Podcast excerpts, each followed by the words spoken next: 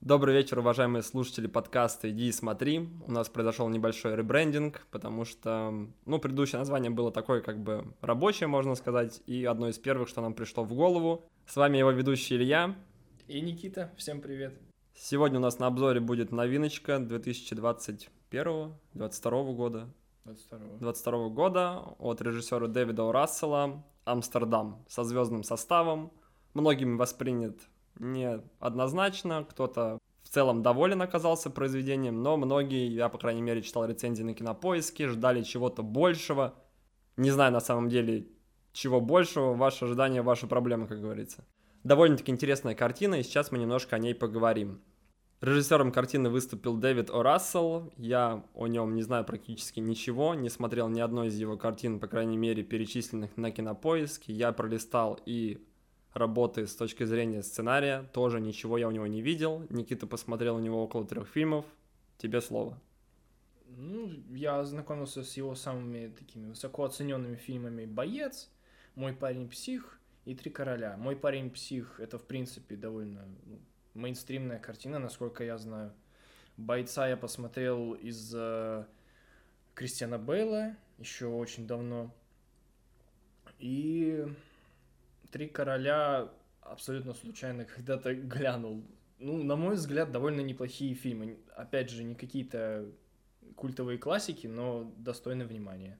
Звезд с неба не хватает, да? Ну да. Ну и вот, выходит, не знаю, большой ли у него был перерыв или нет, но 2022 год отметился довольно-таки... Я думаю, что многие его ждали, потому что просто там очень много громких имен, может быть, режиссер там не супер выдающийся, но какую-то планку он себе задал, и в целом, я так понимаю, о нем знают. Да и, в принципе, опять же, съемочная группа очень значимая. Там Эммануэль Любецкий выступал оператором, а Эммануэль Любецкий снял очень много очень крутых фильмов за всю свою жизнь. Он работал, наверное, со всеми известными режиссерами. Ну да, вот про Любецкого, да, окей, там «Выживший», все дела, крутая операторская работа, но здесь, я не знаю, она довольно-таки обыденная. Ну да, он тут был зажат. Я не сказал бы, да, что там какие-то крутые планы, просто она нормальная, хорошая, не Качественная. знаю. Да, просто качественный продакшн, но я думаю, что картина не была ущемлена в бюджетах, потому что как бы серьезные люди, серьезные актеры, и в целом картинка очень и очень симпатичная. То, что касается цветкора, но это я, наверное, в конце скажу, потому что он на самом деле довольно-таки привлекательный. И мы в Амстердаме. Переходим к самому сюжету. Нам сразу же дают понять то, что многое из этого фильма было в реальной жизни. Многие персонажи взяты на основе прототипов их исторических. Действие происходит в 1933 году. Нам показывают врача, который занимается личной практикой, а именно он латает ветеранов войны, Первой мировой войны. Роль врача исполняет Кристиан Бейл, я думаю, не нуждается в представлении. Здесь его зовут Бёрд. Помимо того, что он помогает ветеранам, которые остались на обочине социума после Первой мировой, он занимается частной практикой, изобретает обезболивающие, но постоянно это приводит к не самым хорошим последствиям. То он падает в обморок, но в то же время он продолжает оттачивать свое мастерство в изобретении новых обезболивающих. Я уловил так, что ему поставляют, и типа на неофициальном уровне, чтобы они не, это, не морались в плане гуманных вот этих законов, что нельзя проводить эксперименты на людях, он типа на себе проводит их. А, ну ладно, может быть и так. И он выпивает очередную таблетку и говорит, все, эта таблетка просто спасает вас от боли. У него сидят на приеме два человека, которым он на постоянной основе, как я понимаю, оказывает медицинскую помощь и предлагает ту же самую таблетку. И один отвечает ему, нет, извини, Бёрд, попробую через недельку. Ну и в конечном итоге он просто падает в обморок от этой таблетки. Он успокаивает. Это просто успокаивает нервы, и ничего такого. Да, и он Немного просто, расслабляет. он просто в эту же секунду падает, ну не замертво, он просто отключается, лежит на полу. К нему уже по заученной схеме подбегает его секретарша с подушкой и еще один ассистент. Но они не успевают.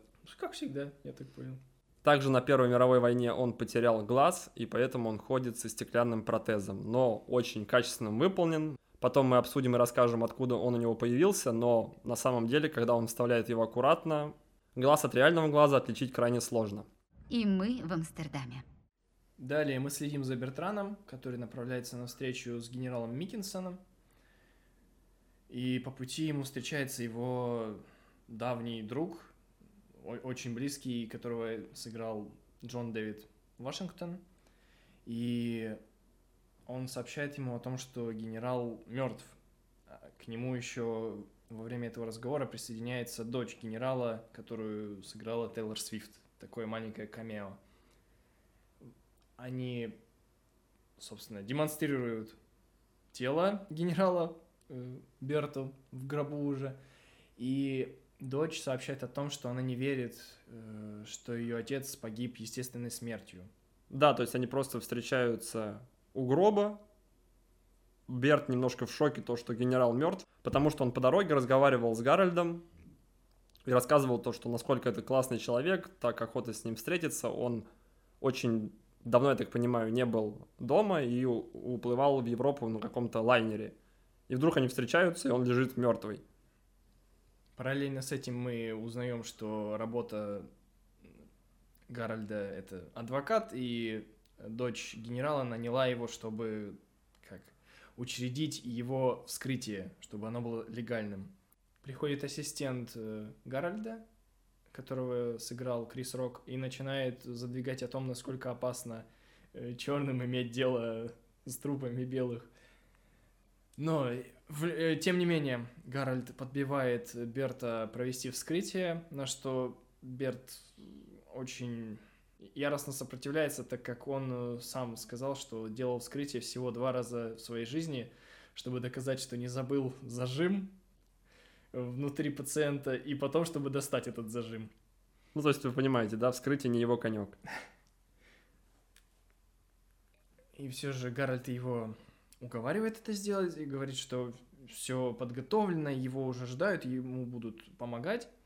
И они увозят э, ну, труп генерала на вскрытие. На вскрытие они уже знакомятся с, я не знаю, медсестрой. С Ирмой. Ну, Ирмой, да, я имею в виду. Ну, врачом, в общем. Она, походу, просто, типа, работник морга. Ну, ладно, с патологоанатомом. И мы в Амстердаме. Роль патологоанатома, то есть Ирмы, отыгрывает Зоя Салдана. Довольно-таки приятный она здесь персонаж. Она говорит Берту то, что может это сделать сама, если Берт не хочет заниматься вскрытием, потому что он был его хорошим товарищем и другом, а тут он как бы уже лежит бездыханный. Но Берт говорит, я как бы вызвался помогать, так что я буду с тобой. Ирма производит вскрытие желудка и оттуда извлекает жижу довольно-таки такого серого мутного оттенка и говорит то, что это ненормально, нужно произвести анализ и выяснить, что это такое – и она утверждает то, что это давали ему некоторое время. То есть это было не разовый прием, а на постоянной основе, может быть, там неделя-две, его этим, можно сказать, пичкали. Но мы не знаем, насколько это было принужденно или нет. Следующая сцена нас переносит на улице Нью-Йорка, где мисс Миккенс договорилась встретиться с Гарольдом в одном из кафе, дабы обсудить их дальнейшие дела.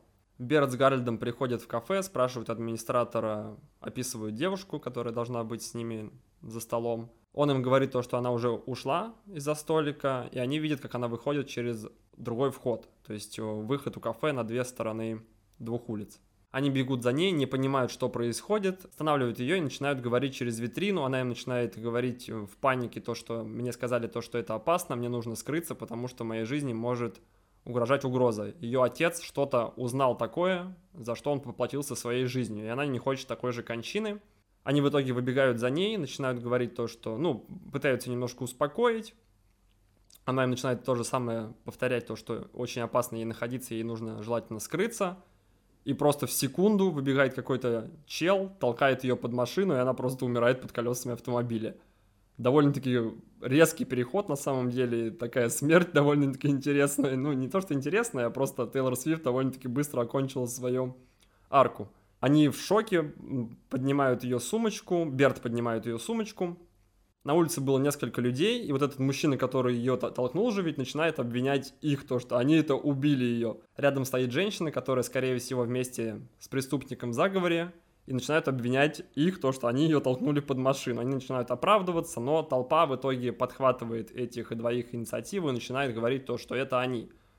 Им в итоге приходится убегать от полиции, скрываются в переулке, садятся в какой-то грузовик, не знаю, такси это или нет, или просто какой-то попутчик. И тут нас переносят на 15 лет назад, 1918 год, где семья Берта, его супруга и мать с отцом супруги. Отец у нее очень влиятельный человек в городе, он знает очень многих и, в принципе, влияет на судьбы многих. Они с Бертом в довольно-таки плохих отношениях, потому что он его не ставит ни во что практически и говорит то, что ему нужно отправиться на войну врачом, дабы заслужить э, регалии, чтобы, когда он уже вернется оттуда ветераном с какими-то либо ну, орденами и заслугами, его намного проще примет социум, и можно будет повыше себя зарекомендовать. Там, в принципе, изначально была какая-то бредовая э, идея, вернее, повод поехать на войну. Он должен был найти какое-то семейное древо вот этой семьи, его, ну, семьи родителей его жены, сделать какие-то сни- э, там действия. Он говорит, типа, и я должен это сделать, пока там идет война. И отец такой, во имя блага семьи. И сидит э, мать и его жена, знаете, вот у них такие лица, как будто они невменяемые. Они просто такие сидят и кивают, говорит, ну да, Берт, вот ради нас, ради нашего благополучия, то есть как бы они своего зятя и, ну, ее мужа отправляют буквально на смерть. Он еще говорит, я же могу умереть. Что за глупости? Ты не должен так думать, ты не умрешь. Да, то есть он просто должен с мыслью того, такой, знаете, на положительном вайбе, то, что как здорово, я еду на войну, но, скорее всего, я выживу.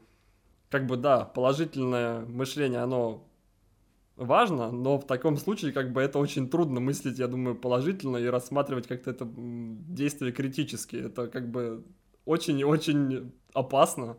В итоге он оказывается на фронте, где появляется полк темнокожих. Да, а их всех еще при этом заставляют носить... Э, Французскую форму. Угу. Полк темнокожих не хочет быть под командованием расиста. Там человек белый, естественно, такой довольно-таки враждебно настроен к ним, и они отказываются выполнять его приказы.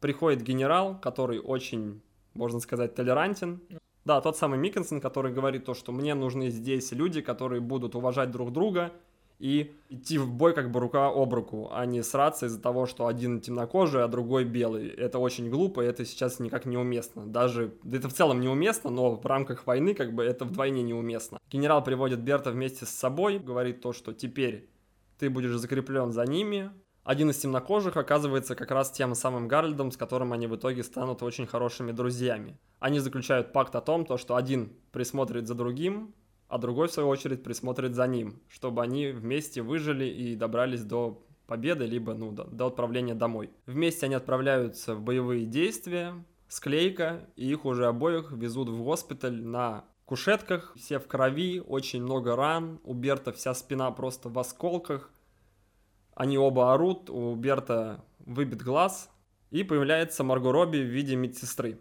Якобы француженка, Валери оказывает им первую помощь, достает из них всю шрапнель, собирает ее в отдельную какую-то емкость. В итоге опять небольшое перемещение во времени, они уже лежат все замотанные в бинтах, с ними там еще куча раненых солдат. И мы в Амстердаме. И в какой-то день просто приходит служитель церкви и говорит, даже не то, что говорит, он обвиняет мисс Валери, то, что она собирает вот этот кровавый металл, шрапнель и оставляет их себе, а не уничтожает. Это якобы против законов церкви, на что мисс Валери говорит, вы не правы, на что все пациенты ее поддерживают и буквально кидая там бинтами, тряпками, выгоняют этого служителя церкви. Гарольд спрашивает у Валери, для чего она собирает этот металл.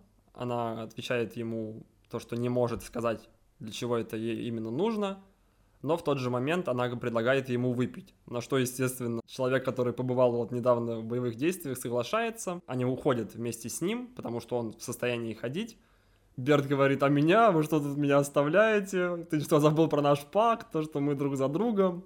Ну, в общем, Гарольд повелся на красивую француженку, говорит, ладно, давай отдыхай, друг, я пойду пока выпью. Они удаляются в какую-то соседнюю комнату, она ему, естественно, наливает, наливает себе. Начинается такой диалог, ну, довольно-таки бес- бесполезный, но в то же время такой довольно-таки милый о том, что он говорит, я вижу красоту перед, э, перед собой, имея в виду Валери, и она говорит то, что она может показать, для чего она оставляет себе эту шрапнель, но он должен ей что-то взамен дать. Но у него взамен, естественно, ничего нет, потому что, как бы, ну, может быть, максимум ей бинтик дать, которым она его и бинтовала.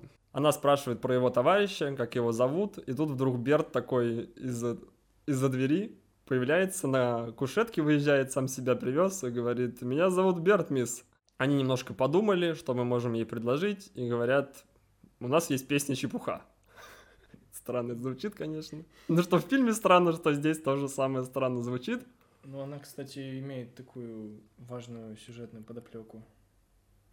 Она, она важна для всей истории. Ну да, она выстрелит, это чеховское ружье некое. Тему которую несет сюжет, она ее очень хорошо подкрепляет. И мы в Амстердаме. Валерия такая удивленно спрашивает, что за песня чепуха. Они в шляпу складывают слова, написанные, ну, тянут, тянут фанты, в общем. И говорят, мы вот из этих слов будем петь песню. И там просто, ну, то есть набор слов, знаете, вилка, окно, там, я не знаю... Апельсин там что-то были. Да, апельсин, то есть это просто вот набор рандомных слов, но им довольно-таки весело, они напевают эту песню, и она в итоге им раскрывает свою тайну, она делает поделки из этой шрапнели. Она сделала маски, портреты, чайный сервис из всех этих металлических осколков, как бы она такая, ну, это ее отдушина, это ее хобби, это ее выражение в искусстве. По выздоровлению Берта и Гарольда Валери предлагает им поехать в Амстердам, потому что это город просто прекрасный, там мы можем заниматься чем угодно, никто нас там не найдет она находит какие-то фальшивые документы, потому что она вкидывает то, что она прекрасно стала подделывать их. Она показывает заведующим госпиталя какие-то документы о том, что они все переезжают в Амстердам, у нее есть на этих двоих документы об условном переводе, и они спокойно там под самотоху, под сумбур просто уда- быстренько удаляются. В Амстердаме они очень классно проводят время, веселятся. Гарольд тем временем с Валери все больше друг друга влюбляются, буквально они становятся парой на глазах. Валерий знакомит наших двух ветеранов с людьми, которые довольно-таки влиятельные. Они друзья ее семьи, как они представляются. Один казначеем представляется в роли разведки Америки, а второй является главой стекольного завода, который как раз и говорит то, что я помогу вам с вашим глазом, потерянным на войне, он достает кейс, в котором разные оттенки протезов глаз. Просто на самом деле ювелирная работа, лучшее стекло, как он сам об этом и говорит. Подбирает ему буквально сразу же его оттенок и говорит то, что мы сможем вас спонсировать на протяжении всей жизни, если вдруг что-то случится с одним из ваших протезов. На что тот говорит, а что взамен? Он говорит, ничего, вы близкие друзья Валери, мы друзья его семьи, она нам сильно помогала. И довольно-таки они размывчиво все это объясняют, потому что они говорят то, что она ходила на какие-то влиятельные встречи и рассказывала им о движении войск. На что Гарольд с Бертом такие стоят, ну, довольно-таки с сомнительным выражением лица и говорят, вы же шпионы. Они такие говорят, нет, нет, нет, вы что? Я казначей, мой товарищ занимается стекольным производством, мы еще также у нас есть хобби орнитология, начинают рассказывать про птиц, которых, чучело которых у них стоят позади. Подчеркивая и... то, что они вымершие, у нас последние стоят. Да, у них буквально последние экземпляры там как одного из или двух видов птиц. Ну, на что Берт с Гарольдом, я думаю, особо не ведутся, но как бы такие, ладно, ок. Вот, но также кадр всплывает, который подписывает то, что это разведка Америки, а второй из Ми-6. Ну, такая довольно-таки комичная сцена, но по факту они как бы занимаются... Да, они шпионы. Как бы Берт их раскусил. Все, у Берта новый глаз, ему, ну теперь он уже, конечно же, носит корсет, потому что он без него не может э, нормально ходить. Но в какой-то день Берт говорит то, что он хочет вернуться, он любит свою жену, которая на самом деле вот просто с первых кадров настолько мне она не понравилась, она такая вот реально какая-то просто невменяемая, как будто порой. Она, ну, на самом деле у нее такое выражение лица, как будто она под чем-то постоянно. Но Берт ее очень сильно любит и хочет все-таки вернуться. На что Валери с Гарольдом реагируют, ну, не особо приветливо, говорят, давай лучше останемся здесь. Тем более Гарольд знаком с его женой, и он понимает, в каких они отношениях и к чему это может в итоге привести. Но в то же время Берт неуклонно говорит о том, что он ее любит и хочет все-таки вернуться и продолжить свою медицинскую практику. И мы в Амстердаме. Не то чтобы для нас это было удивительно, но Бёрд со всеми планами о том, что он наконец-то будет практиковать на парк-авеню, будет помогать э, раненым ветеранам после войны, которая так жестоко отнеслась э, к их телам, возвращается в Америку, но через некоторое время отец его жены выгоняет его из своей, как, Конторы. из своей конторы, да. В результате чего он э, занимается нелегальным, как, Практикой. нелегальным врачеванием в- буквально в какой-то подворотне. Опять же, и в этот период он начинает испытывать на себе новые препараты. Он начинает перебарщивать с морфием. Он, да, он, он перебарщивает в какой-то момент с морфием, в результате чего отключается, и в этот момент его еще находят полицейские, которые патрулируют, ну и, в принципе, отлавливают таких э, наркоманов, ну, получается, с их точки зрения. И как он красиво формулирует, после чего его отправили на принудительный отдых за счет штатов. Штата Нью-Йорк. Ну, Одного. Его просто полиция нашла в переулке, лежащем в луже. И просто поднимают его из лужи и уносят. Гарольд узнает о том, что Берта поймали, и просит, э, чтобы семья Валери как-то повлияла на его освобождение. Просто они до этого обговаривались э, насчет ее семьи, и он знает, что она у нее влиятельная. Валерия отвечает, что хочет помочь Берту, но если она выйдет на связь со своими родственниками, то э, родственники узнают, где она, что повлечет за собой плохие последствия. Гарольд настойчив и уговаривает ее вмешаться.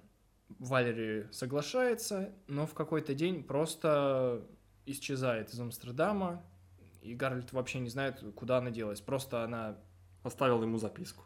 но никакой информации о том, где она будет располагаться дальше, нет.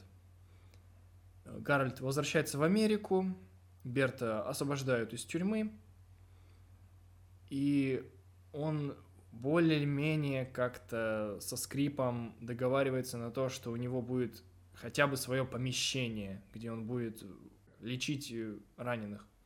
Мы в итоге приходим к тому, что имеем. То есть вот в этот момент нас возвращают с 18 года в 33 где и происходили те происшествия. Беглецы возвращаются на квартиру Берта, где у него с женой должна была пройти вечерняя встреча. Они еще заранее об этом договорились. Берт весь день ходил с цветами все это время. Гарольд говорит, что это очень плохая идея. Он очень не хочет заходить э, в эту квартиру. Однако же Берт настойчив, э, отводит Гарольда в свой кабинет и просит подождать, пока он поговорит со своей женой. И мы в Амстердаме.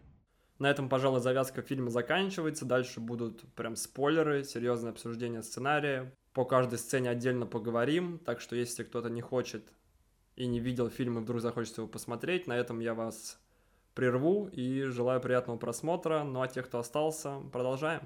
И мы в Амстердаме. Парам-парам-пам. Какая-нибудь перебивка будет. И дальше идет сцена встречи Бертрана со своей женой. Она, опять же, выглядит, как всегда, немного сумасшедше.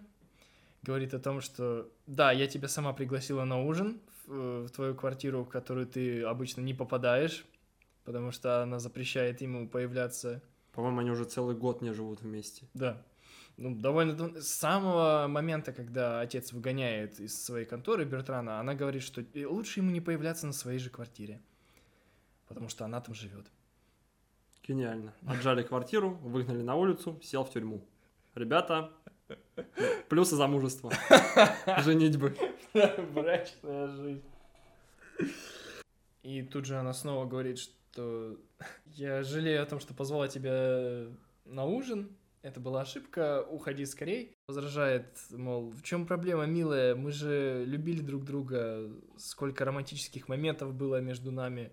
В ответ на это жена включает свою биполярочку о том, что ей неприятно видеться со своим мужем, в то же время она вроде бы и к нему ласковая, и она постоянно переключается между этими состояниями. И в какой-то момент на квартиру нагрянывают полицейские, э, среди которых э, главный детектив, с которым Бертран знаком. Он воевал в той же армии, где и служил Бертран. У него также имеются военные раны, и он является пациентом Бертрана. Он на постоянной основе обеспечивает его то ли обезболивающими, то ли какими-то медикаментами. То есть в целом его, ну можно сказать, жизнь зависит от Бертрана. И он как бы довольно-таки лояльно к нему относится. Он говорит то, что вас разыскивает полиция, потому что вы убили девушку, толкнув ее под машину.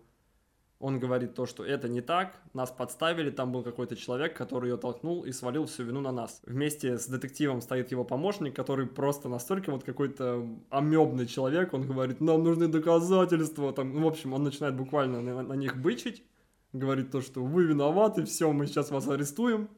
Но а, детектив говорит, как бы, ты подожди, успокойся, сейчас мы разберемся здесь, как бы. Они довольно-таки в дружеских отношениях, и он не хочет сразу упекать, можно сказать, своего товарища за решетку, прежде чем разберется во всем сам лично. Берт с Гарольдом говорят то, что у нас есть доказательства, у нас есть документы на вскрытие о том, что покойная дочь, ну уже покойная, наняла Гарольда как адвоката своего личного, чтобы произвести вскрытие трупа своего отца и убедиться в том, то, что его убили, либо отравили, а не умер он естественной смертью. На что детектив говорит, хорошо, я подожду максимум день-два, но чтобы все улики были, потому что его руководство требует. Либо они будут арестованы, либо они докажут свою невину, и тогда уже будет следствие вестись немного в другом ключе. На что его помощник говорит, нам нужны улики, хватает просто рандомную вазу со стола и говорит, это может быть уликой. На, него все смотрят как не на адекватного, ну, в целом это как бы адекватная реакция на не особо вменяемого человека. И пытаясь поставить вазу обратно, он просто ее разбивает. Жена Жена Берта просто в шоке, говорит, убирайтесь отсюда, мой отец очень влиятельный человек, у него большие связи в парламенте, он может вас лишить обоих работы. После этих угроз полиция покидает, оставляя Берта с Гарольдом пока что на свободе. И мы в Амстердаме. Когда они остаются наедине, Берт, э, Гарольд и жена Берта обсуждают разговор последний с дочерью генерала. Она упоминала некого мистера Волза. Жена говорит о том, что это очень влиятельный человек, с ним очень сложно будет как-то связаться. Гарольд с Бертом покидают квартиру, и тут же к ним подъезжает машина с тем самым э, мужчиной, который толкнул э, дочь генерала под колеса, угрожает им пистолетом и говорит, что будьте аккуратны, комитет пяти следит за вами и может сделать все, что угодно после чего даже ну, просто поугрожав пистолетом, уезжает. На следующий день Берт э, сидит у себя в конторе, опять же латает какого-то пациента, к нему приходят детективы, обсуждают с ним бумаги, э, документы о вскрытии. И мы в Амстердаме. На следующий день Берт э, с Гарольдом приезжают в поместье этого самого мистера Волл. Они представляются англиканцами, членами почетного ордена. В поместье их встречает не сам мистер Воус, а некая Либи Воус, которую сыграла Аня Тейлор-Джой.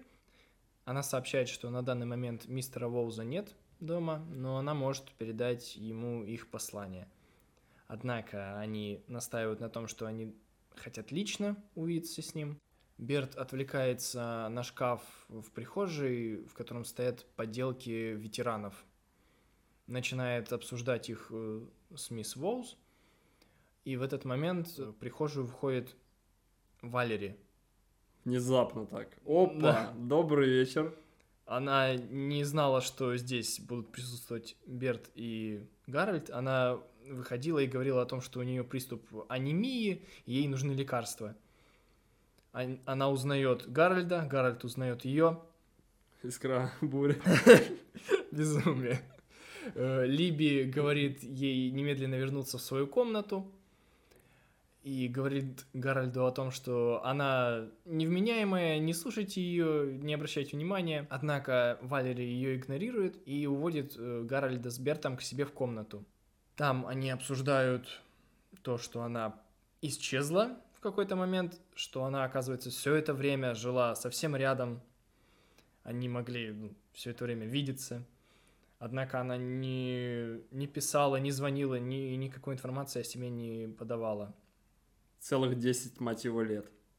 Также Берт с Гарольдом замечают э, странные изменения за ней. У нее бывают приступы, ну не знаю, что-то вроде э, эпилепсии, легкого обморока. Она теряет равновесие в какой-то момент, чуть ли не падает.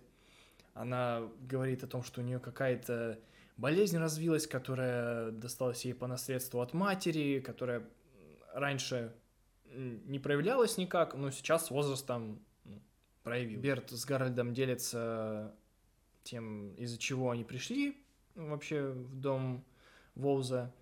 Валери сообщает им о том, что этот мистер Воуз ее брат, Том Воуз, а Либи его жена.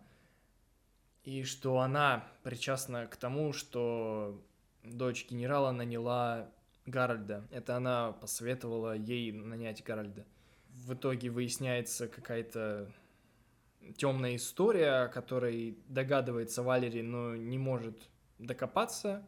Его прерывает охранник Волзов, который врывается в ее комнату. Первым делом вырубает Берта. Он падает на землю, вываливается его протез глаза. Э, охранник уже был готов то же самое проделать и с Гарольдом, но Гарольд его быстрым хуком выводит из строя. После чего Берт окончательно вырубается, просыпается уже в гостиной, где Том Волс дает ему вино, ну, какой-то алкоголь, приветствует его, оказывает более теплый прием, чем был до этого. Ну да, он извиняется за своего охранника, а тот сидит с этим... Компрессом. Да. Извиняется за поведение своего охранника, показывает нам охранника, который сидит с каменным лицом и держит компресс после приятной встречи с Гарольдом, а точнее с его кулаком. Они ему рассказывают о том, с какой целью они к нему прибыли и что они хотели бы от него, потому что Воус очень серьезный человек, и на него навела умершая дочь генерала. На что тот говорит, он не вписывается никогда ни в какие комитеты, его постоянно везде зовут, но он остается как бы с краю, он занимается своим делом, плюс он очень обожает свой сад, в котором он проводит очень много времени, и он также крайне увлекается орнитологией, как и те наши два стек- стекольщик и казначей. Воус отвечает нашим товарищам о том, что лучше обратиться к генералу Гилу Дилленбеку в исполнении Де Ниро, Роберта Де Ниро, что наши товарищи, конечно, говорят, что мы его знаем, мы даже пару раз его видели на сборах ветеранов. Плюс Гил Дилленбек был хорошим другом Миккенса, и он хотел бы, я думаю, выступить на каком-либо созыве, либо собрании, то, что им нужен рупор от народа, которого знают все, и ветераны его 100% поддержат. И мы в Амстердаме. Гарольд с Валери удаляются в соседнюю комнату. Она говорит то, что у нас был заключен пакт, и я хочу пойти с вами, дабы добиться правды, расследовать это запутанное дело. На что Гарольд, в принципе, согласен. Я думаю, что в нем все еще не остыли к ней чувства, да и вроде бы у ней как бы тоже не совсем все холодно.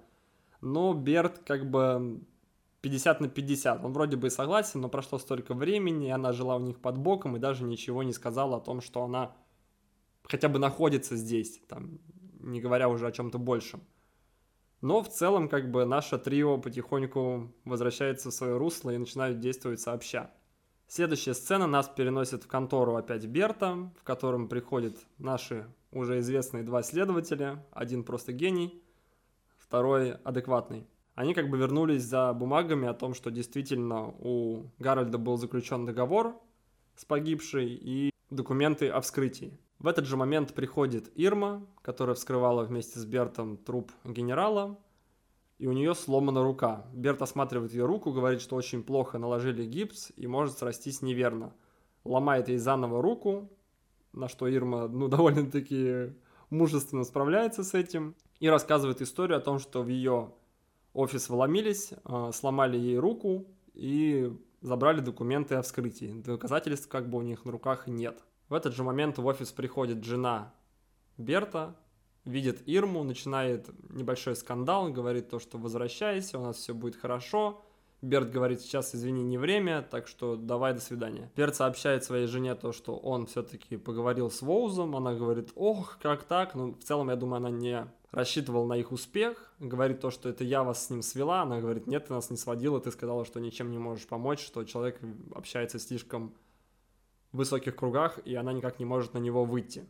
Этот же разговор подслушивают наши два следователя, детектива. Берт возвращается к ним во вторую комнату, говорит вот так и так, то, что на Ирму напали, у нас, к сожалению, сейчас нет документов на вскрытие, но я сейчас поеду на встречу с Гарольдом, у которого есть договор о, об оказании адвокатских услуг. Берт отправляется к Гарольду в его офис, прибегает к нему, начинает его теребить, говорит то, что как так, где ты был так долго времени, мне нужны были документы о том, что ты действительно являешься адвокатом на законных основаниях, на что они с Валери рассказывают ему историю, как они побывали в клинике, в закрытой клинике стерилизации.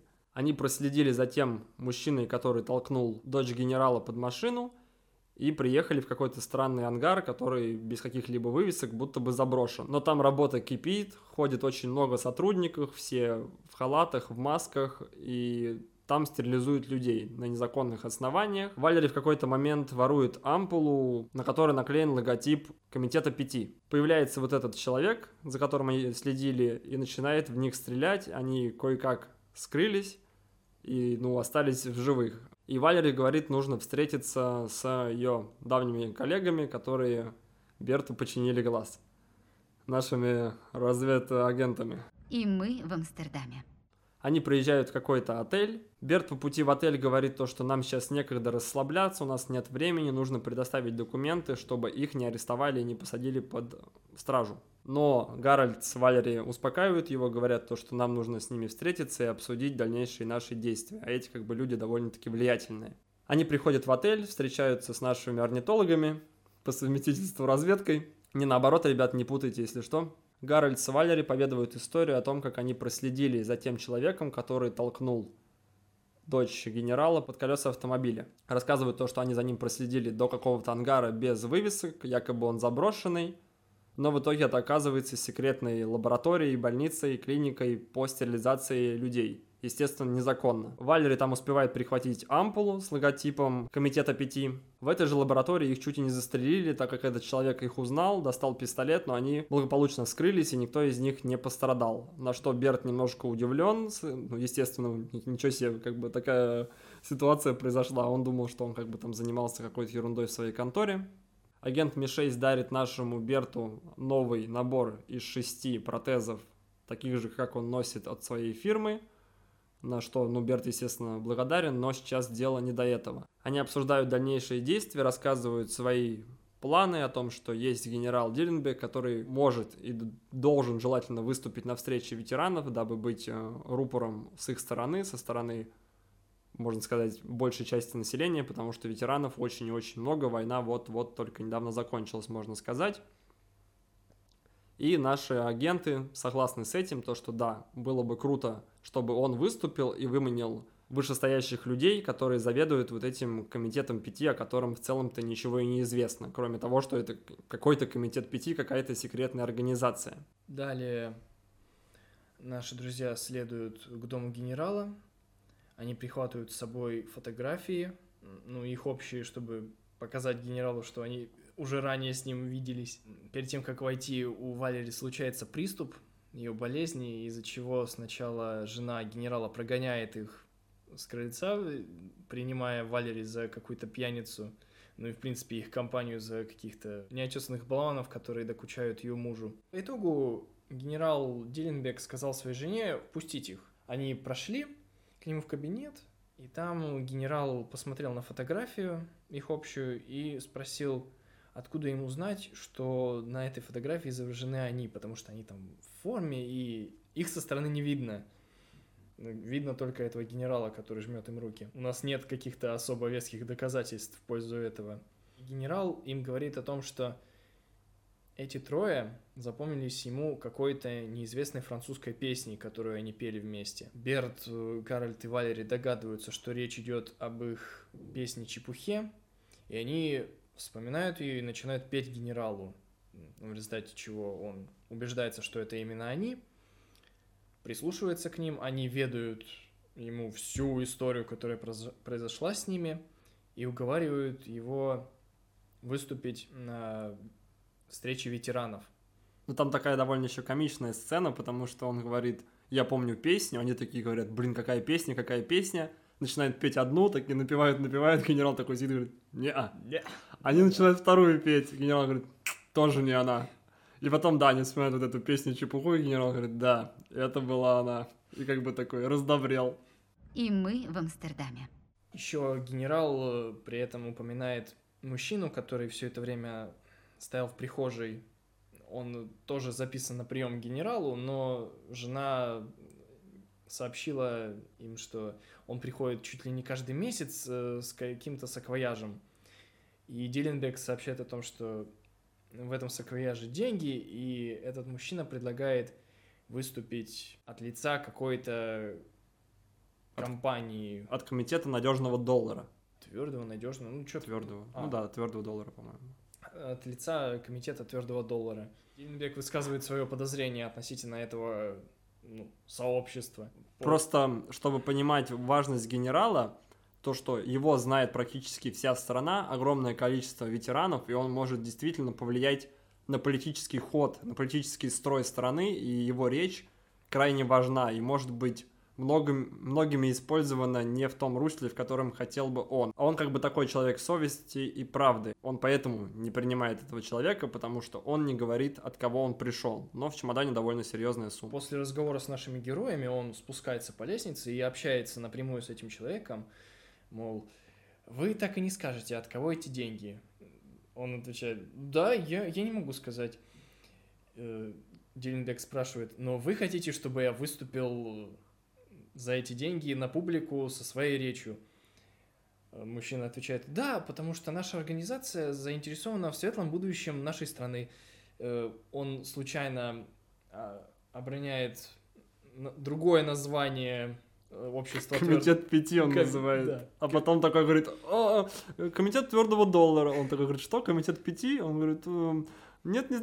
Ну, он, то есть, просто взял и раскрыл в целом то, что это одна и та же организация, просто под двумя названиями. Ну, то есть, человек на самом деле такой стоит, какой-то тюфяк, вот, я не знаю, как его по-другому описать, какой-то уволень. И еще там у них обсуждение того, что Дилленбека хотят сделать диктатором, который будет вести за собой народ, и этот мужчина отвечает, ну зачем же именно диктатор? Это можно по-другому назвать. Дилленбек вспоминает рассказ наших героев и полностью убеждается в том, что он должен принять участие Потому что вот этот человек, который стоит с квояжем, говорит то, что если вы где-то выступите, то самые верха их организации придут и лично с ним познакомятся, но за закрытыми дверьми, но они там 100% будут. На что генерал соглашается и говорит, хорошо, я выступлю на очередном созыве ветеранов. И мы в Амстердаме. Следующая сцена. Наша троица во главе с генералом идут навстречу Квоузу в его уже офис. Они приходят, сидят в зале ожидания, и на стене висят три портрета, либо три картины, завешенные белым полотном. Все три. На что генерал обращает внимание, говорит э, Берту, что это такое, спрашивает точнее у него. На что Берт говорит, не знаю, может быть современное искусство. И генерал говорит, интересно было бы заглянуть, ну, как бы за ширму, да, можно сказать. Приходит Волс со своей женой, а жена его ярая поклонница генерала, она очень сильно мечтала с ним познакомиться, она жмет его руку и просто не отпускает, двумя руками трясет, говорит о том, насколько он мужественный и сильный мужчина. А, Валери сидят с Гарольдом и обсуждают то, что она очень сильно возбуждена. Валери говорит, неприлично возбуждена. Генерал кое-как освобождается от, э, рукопожатия. от рукопожатия мисс Волс. Познакомившись, генерал сообщает им о том, что он согласен выступить на созыве ветеранов, на что Волс со супругой довольно-таки лояльно отвечают, говорят, да, все здорово, мы вам поможем организовать, если что-то вдруг будет нужно, так как бы и скажите, потому что Волс очень обеспеченный человек. Итак, мы переходим на вечер встречи ветеранов. Пока на сцене ветеранов приветствует своим выступлением оркестр музыкальный, за сценой происходит обсуждение планов проведения выступления генерала. Здесь же присутствуют наши двое разведчиков, которые заверяют о том, что будут прикрывать Тыл. э, прикрывать речь изо всех своих сил, но при этом сообщают о том, что наша роль заключается в том, что мы будем наблюдать и в самый последний момент схватим. Самый последний, са- самый такой, Напряженный. да, в последнее мгновение, ничуть не раньше, а- а- иначе они боятся спугнуть. О том, что много происходит разговоров э, с Воузами, э, обсуждение речи с Дельнбеком о том, какие акценты ему надо расставлять э, конкретно в своей речи, о чем говорить конкретно, с чего начинать, к чему вести. Далее они выходят в большой зал банкетный, там приходят и родители жены Берта, и детективы, практически все персонажи фильма появляются в этом зале. Они обмениваются между собой фразами. Дилленбек знакомится с семьей жены Берта. Изначально к нему подходит жена, к Берту, и говорит, было бы здорово, чтобы ты представил нас генералу. На что, ну, Берт как бы согласен в целом, да, подходит генерал, знакомится со всеми ними, потому что генерал очень значимая личность, и, в общем, все, кто с ним не знаком, я так понимаю, хотели бы с ним познакомиться, но зачастую это все корыстные люди. После знакомства с генералом подходит жена Берта, говорит о том, что ее отец очень благосклонно настроен к нему, мог бы вернуть ему все его там, достижения регалии, чтобы он обратно вернулся на парк авеню и дальше занимался врачеванием. На что Берт говорит, спасибо, нет. Она такая вообще в шоке, говорит, в смысле нет, это ну, буквально вот новая жизнь, можно сказать, с чистого листа. Но Берт у нас человек как бы помнящий, кто такой его ее отец, и говорит, нет, мне это не нужно, я как бы уже и без вас обойдусь. Далее генерала представляют трем мастодонтам, так скажем, разных сфер. Один из них представляет телекоммуникации, второй представляет химическую промышленность. Все предприятия крайне успешные, они очень богатые и влиятельные люди. И третий из них занимается новостями. Должен был приехать еще какой-то человек, который занимается сборкой автомобилей, но он, к сожалению, не смог. И они все довольно-таки пренебрежительно знакомятся с генералом, они называют его по имени, хотя он им каждому говорит то, что я хотел бы, чтобы вы обращались ко мне, генерал. Они заверяют его перед речью о том, что они уверены, то, что генерал скажет правильную речь, правильную в плане, чтобы было это выгодно для них, а не в целом правильную с точки зрения морали какой-то части. Человек, который занимается химикатами, предлагает ему свой курорт, где он будет э, отдыхать там, чуть ли не до конца своих дней. Генерал уже как бы пожилой гражданин, так что ему бы это не помешало, и он с радостью его примет, если генерал скажет правильную речь. И мы в Амстердаме. Далее генерал с Бертом подходит к семье Воус. Они говорят то, что мы тоже крайне ждем вашей речи. Мы надеемся, что вы скажете правильные слова, правильную речь. И демонстрируют капли, которые убирают все волнение и убирают всю боль. Закапывают их себе в глаза какого-то красного оттенка микстура, Берт также пробует, закапывает в свой один глаз, потому что второго у него нет, и предлагают генералу серьезную сумму. Там, по-моему, порядка 40 тысяч долларов, а комитет 5, по-моему, предлагал 18 тысяч долларов, если я не ошибаюсь. В общем, по тем меркам 1933 год колоссальные деньги. Но генерал, как я уже упомянул, человек чести, он не собирается брать эти деньги и говорит о том, что он скажет правильную речь, но ту, которую он придумал сам, и ту, в которую он верит. И мы в Амстердаме. Итак, Дилленбек выходит на сцену к микрофону. Первым делом он обращает внимание на бастующих солдат из Германии, ну, они там в какой-то такой нацистской форме, они там что-то выкрикивают на немецком. Да, там человек 5-6 стоят, прям видно по ним, что они выделяются из общего фона. Да, и они, ну, препятствуют его речи, на что генерал э, Колка замечает, что если бы у них э, была какая-то смелость, то они бы стояли молча. Они в итоге замолкают, замолкают, и он начинает речь с того... Начинает стрелять по ним. И тут ты начинаешь шмалять по ним. И начинает свою речь генерал с упоминания уже покойного Микинса. Рассказывает о том, что он путешествовал по Европе и посещал Италию где познакомился с неким Муссолини, который напугал его своим поведением на одном параде, в результате которого он сбил на машине, ну, переехал ребенка. Ну, и... знаете, был, да, такой человек, ну, Муссолини, ну, такой, ну, не особо известный, но в узких кругах известный. И в этой машине вместе, вместе с Муссолини присутствовал этот самый генерал Миккенс. Его ужаснул поступок и вообще все поведение Муссолини, и он был намерен сообщить о всех зверствах, которые Муссолини учинял в Италии, пути в Америку он был отравлен как раз-таки неким комитетом пяти. И что сегодня Дилленбека собирались подкупить, он об этом тоже начал говорить, рассказывать о том, что много корыстных злых людей собрались сегодня на этой встрече и пытаются его переманить на свою сторону – Параллельно с этим Гарольд с Валери замечают, как э, убийца дочери Миккенса э, забирается на леса, собирается стрелять в генерала. Гарольд и Валери начинают с ним схватку, в течение которой все-таки происходит выстрел в сторону генерала, промахивается на, на что Он выстреливает и попадает в бокал с водой э, стеклянный на- за стойкой прям генерала, буквально в трех сантиметрах от него, на что генерал просто такой поворачивается и говорит, тот, кто стреляет в меня, трус! просто тычет пальцем куда-то в сторону, откуда выстрел был. Тот, кто стреляет в меня, трус! Да, то есть он буквально не делает ни шага, он не прячется, происходит еще один выстрел, генерал говорит все дальше, ему вообще, в принципе, без разницы, что в него стреляют. Происходит третий выстрел и попадает в Берта. На что Берт такой немножко согнулся, генерал говорит, с тобой все в порядке? И продолжает дальше говорить речь. Все слушатели при этом в панике. Гарольд э, с Валери в итоге сталкивают убийцу э, с лесов. Он падает, но выживает при этом. И все еще совершает попытку выстрелить. Но в этот момент его уже хватают агенты. Орнитологи. агенты-орнитологи, уводят его, он еще вслед всем кричит, что да будет славен великий человек Воус с его великими планами, слава комитету пяти, все такое.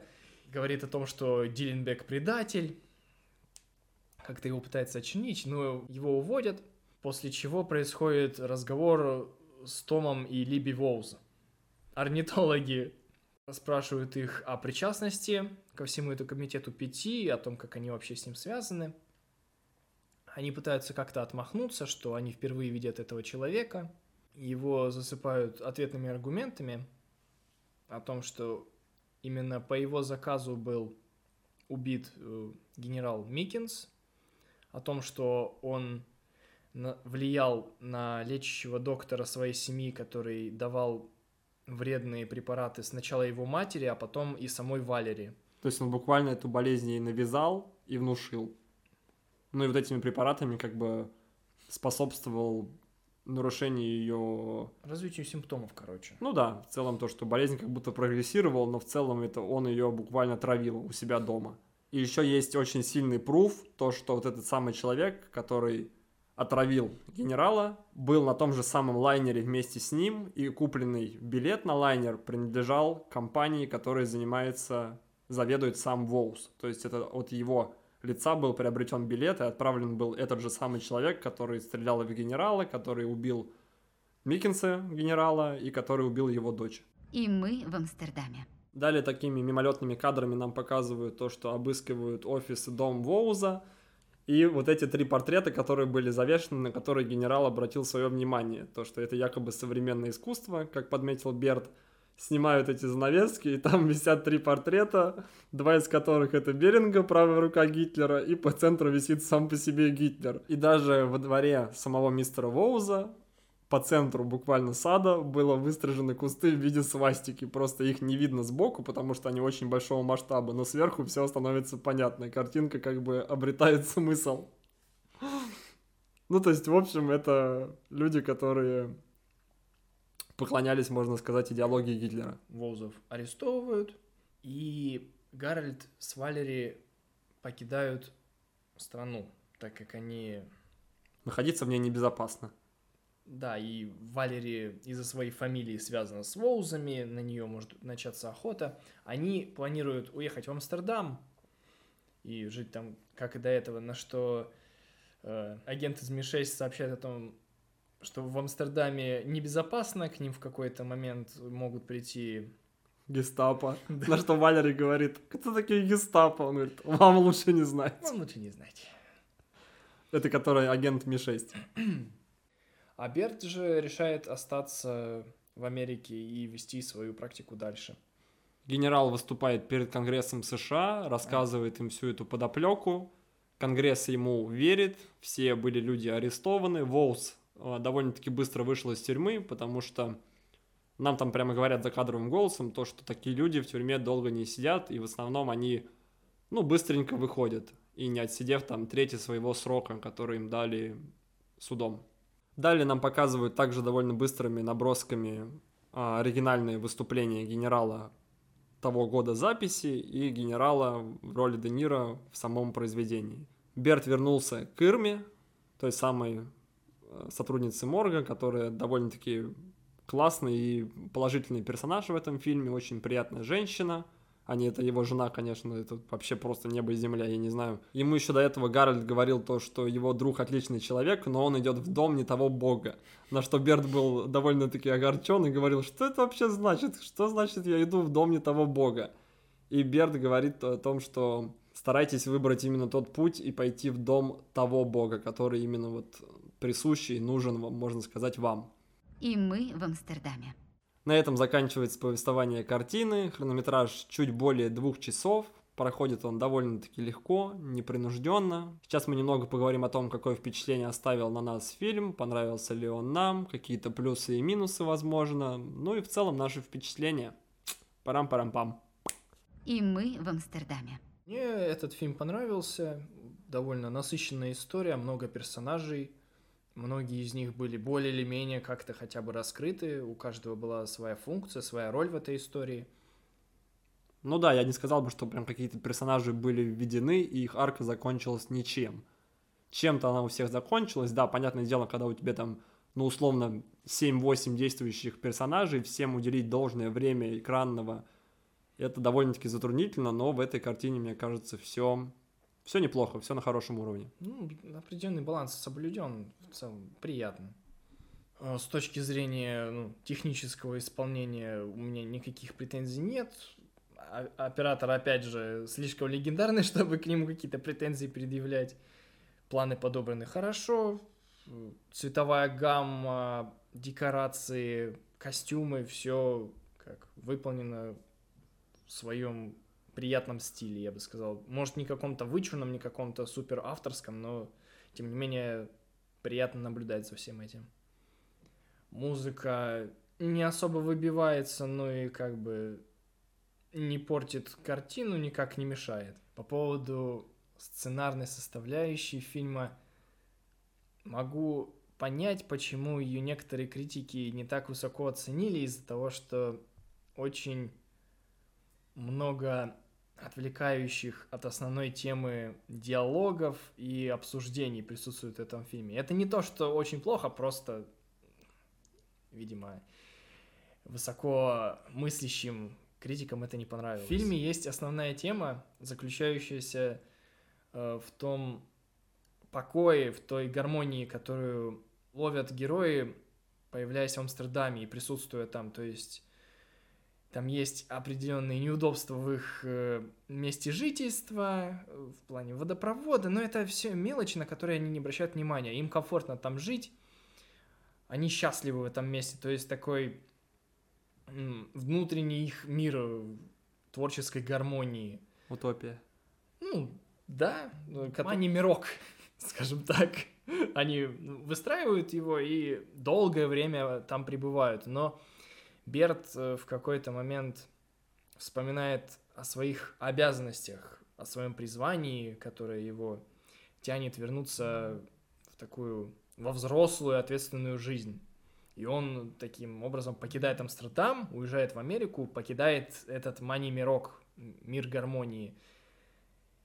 Но дальше в итоге происходит с ним беда, из которой его вызволяют близкие друзья, с которыми он присутствовал в этом же Амстердаме. Начинается очень запутанная история, в которой присутствует очень много важных личностей. Происходят, ну, по-настоящему масштабные события. Они оказываются втянуты, влияющие на историю всего мира буквально, казалось бы. Они, они просто ну, хотели заниматься своими мелкими делами, а в итоге повлияли на мир. И после этого уже они вновь в конце возвращаются в свой мир гармонии. Для Берта этот мир гармонии нашелся в Америке. С Ирмой и со своей маленькой лавочкой. Да.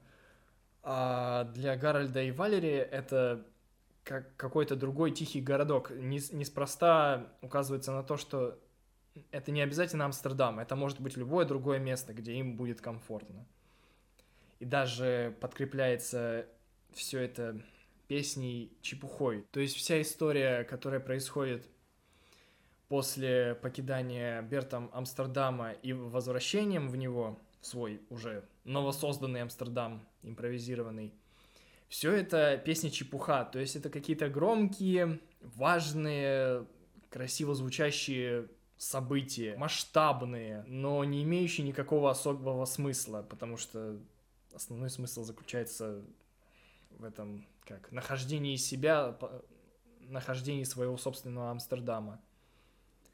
И как бы так и должно быть, но из-за насыщенности, из-за наполненности этой песни чепухи мы отвлекаемся слишком сильно от нашей основной темы. Возможно, из-за этого сбиваются и многие зрители, они очень дезориентированы в течение всей истории. Сложно понять, о чем фильм в какой-то момент. Возможно, это смутило каких-то рецензентов. Лично для меня это не было какой-то критической ошибкой, но, тем не менее, поразмышлял над тем, почему этот фильм был так низко оценен. Хотя, на мой взгляд, он достоин ну, более высоких оценок. Ну, у него там около 7, чуть меньше, 6,7. Да, но это все еще 6. Ну да. И мы в Амстердаме. Что от себя я хотел бы сказать, да, с точки зрения операторской работы и в целом картинки очень приятная. Мне очень понравилось, как выполнена цветокоррекция. Все практически, каждая сцена в теплых оттенках, там за исключением может быть смерти. В конце там показывают гроб чувака, который приносил деньги постоянно в дом генерала от комитета пяти, а все остальное очень такое теплое и приятное в духе ну, тех 30-х годов, можно сказать. Что касается вот размышления Никиты о том, да, то, что фильм оценен не супер высоко. Да, возможно, потому что задумка была такова, чтобы вместить довольно-таки серьезную и влиятельную мысль, да, влиятельные события, происходящие в те годы, и показать их на экране, но в то же время, чтобы это было на широкую публику. Потому что если прям вот сильно бы они углубились, может быть, это прям был бы очень серьезный такой детектив даже, скорее всего, возможно, повлияло бы на просмотры и там на приобретение билетов, ну, в общем, на окупаемость. Не знаю, возможно, это так, а может быть и нет, но в то же время я могу со стопроцентной уверенностью сказать то, что это фильм рассчитан на широкие массы. Тут есть и нотки юмора, такого легкого и наивного, но в то же время довольно-таки серьезная основная тема и основная арка героев и к чему они движутся.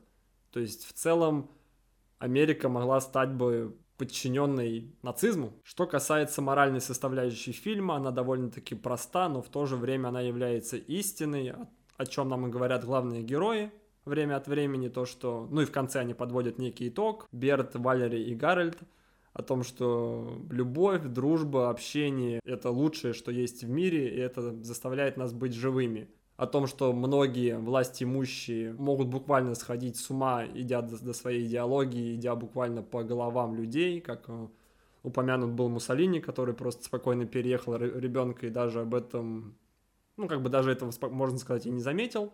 Бывает то, что на своем жизненном пути ты можешь влюбляться, можешь дружить, но в то же время, возможно, любовь может быть не обоюдной, и это может разбить тебе сердце, но в то же время это заставляет тебя ощущать живым, и мы в Амстердаме.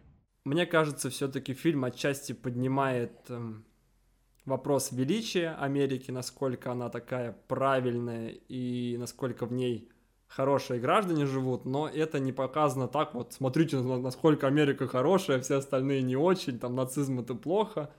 Это подано как бы с исторической, да, подоплекой, потому что на самом деле существовал генерал, существовали эти люди в реальном времени, в реальной жизни – генерал выступал перед Конгрессом со своим спичем, со своей речью, и как бы Конгресс к нему Америки прислушался. Не будь этого, может быть, Америка и была бы немножко не на той стороне, получается, уже во Второй мировой войне. Что касается актерской игры, у меня вообще нет никаких претензий. Каст довольно-таки серьезный, очень много значимых, известных и знаменитых личностей.